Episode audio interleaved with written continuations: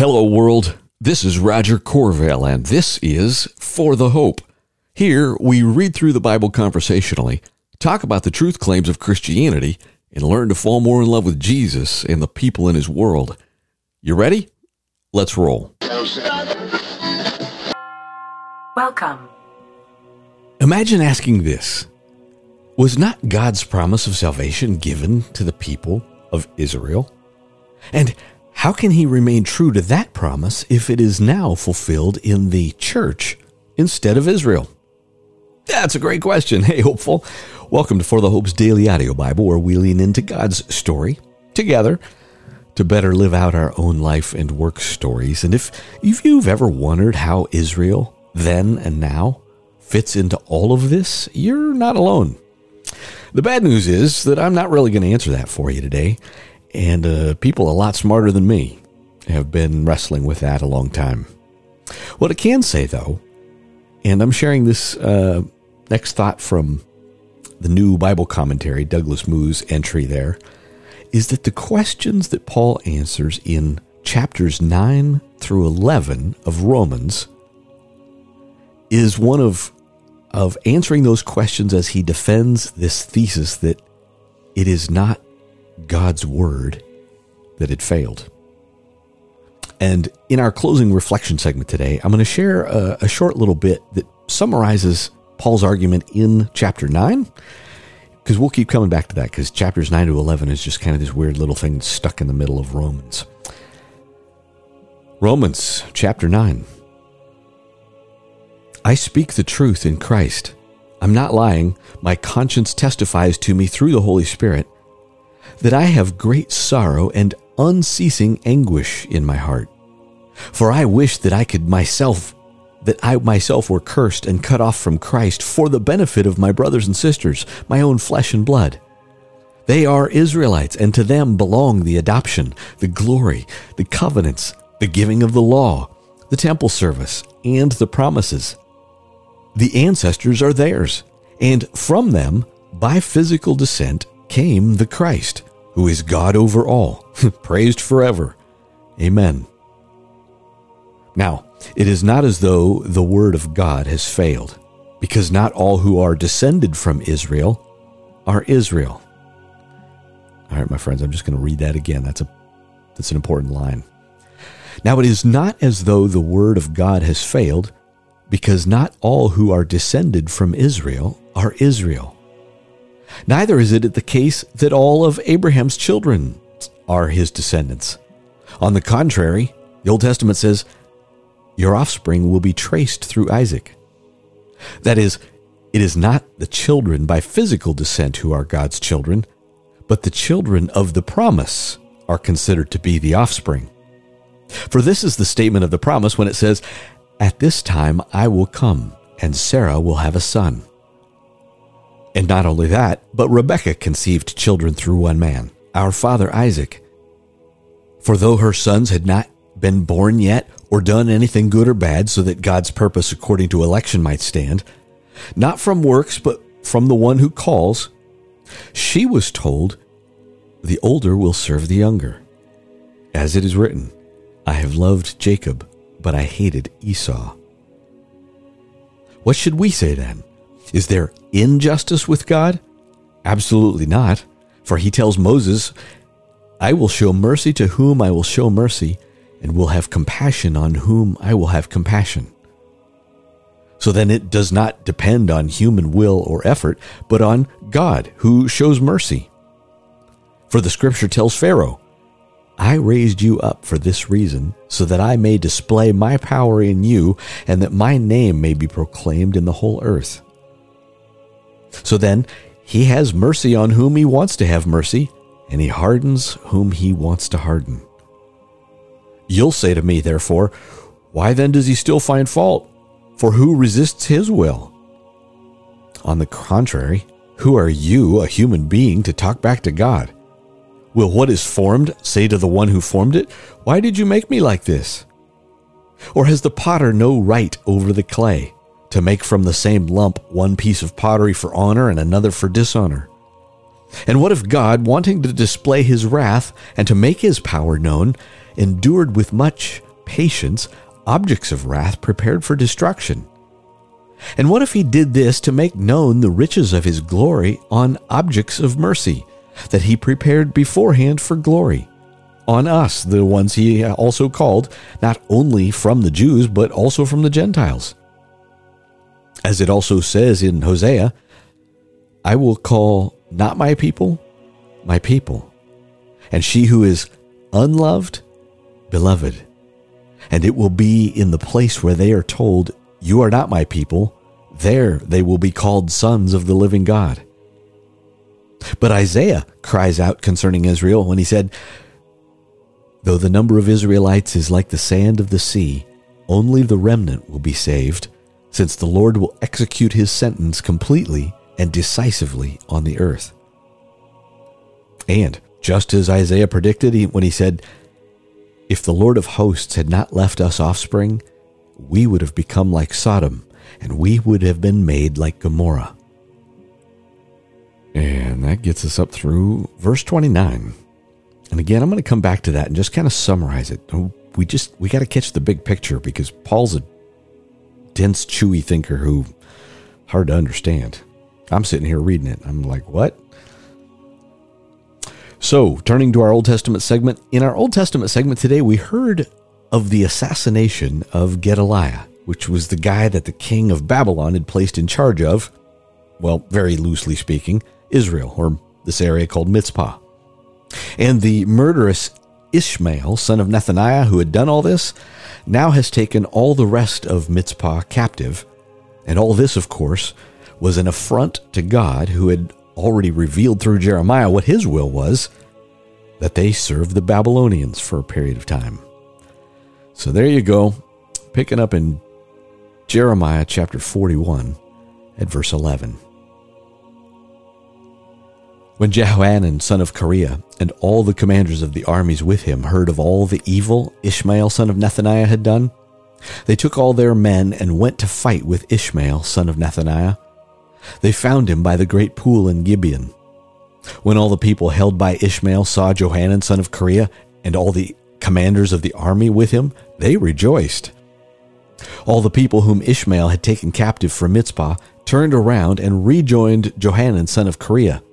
But Ishmael son of Nethaniah escaped from Johanan with eight men and went to the Amorites.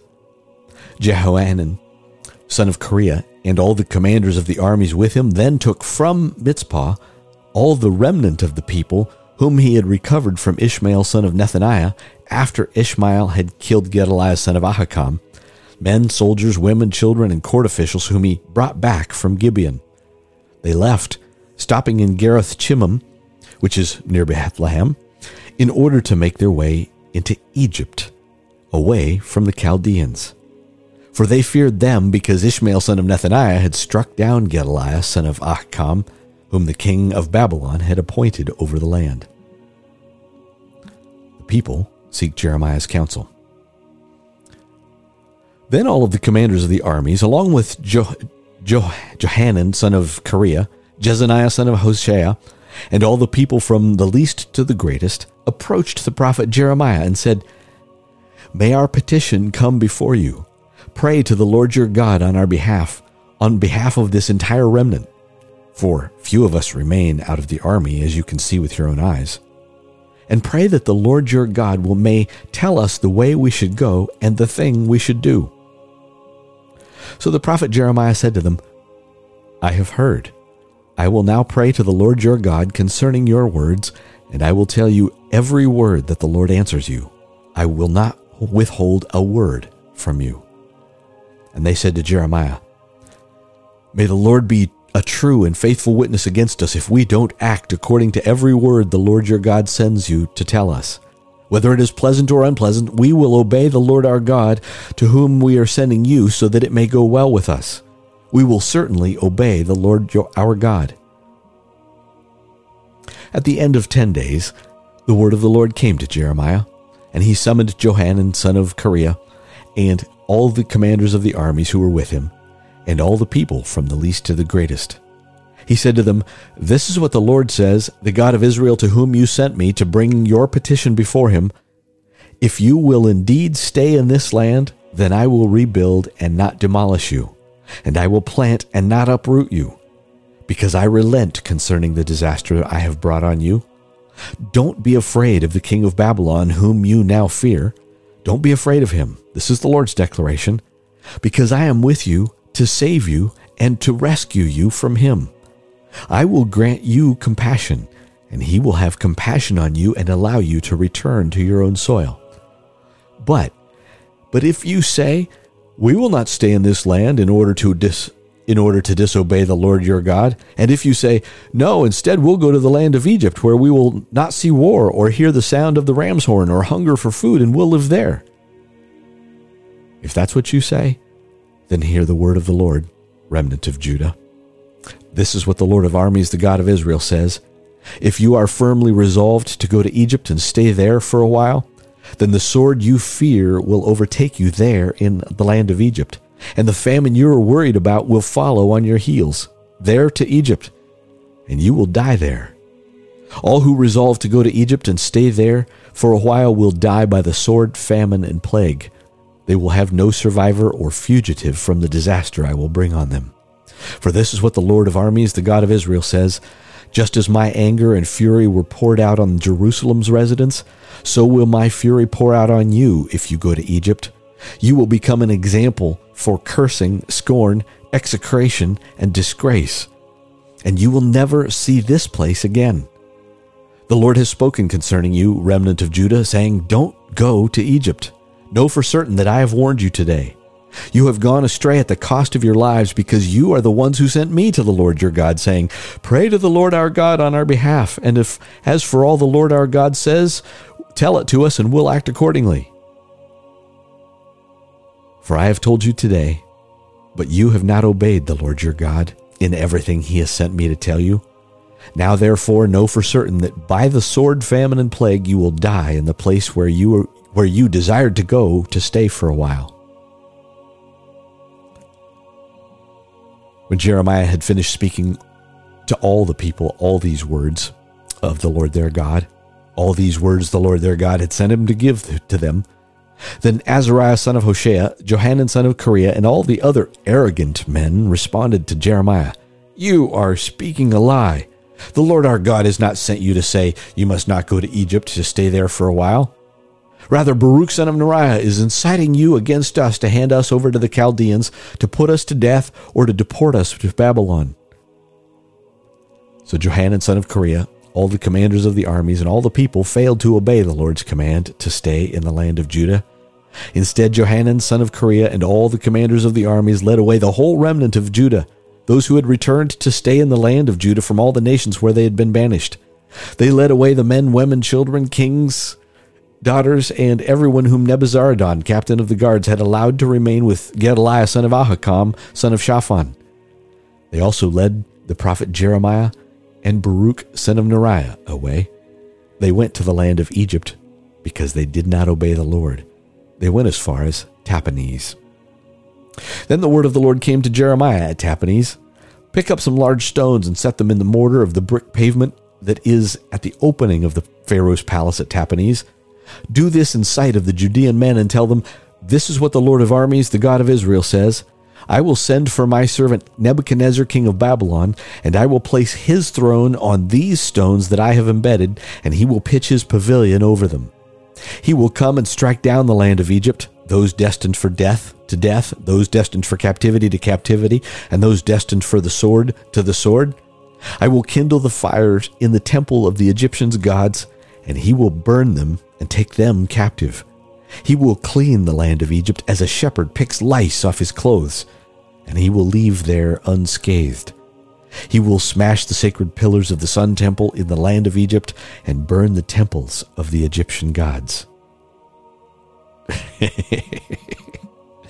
and that gets us up through chapter 43. You know what I was thinking here as I was reading that? Because my brain does that sometimes. I was thinking about if we were in their shoes, how would we know what the prophet had spoken was true?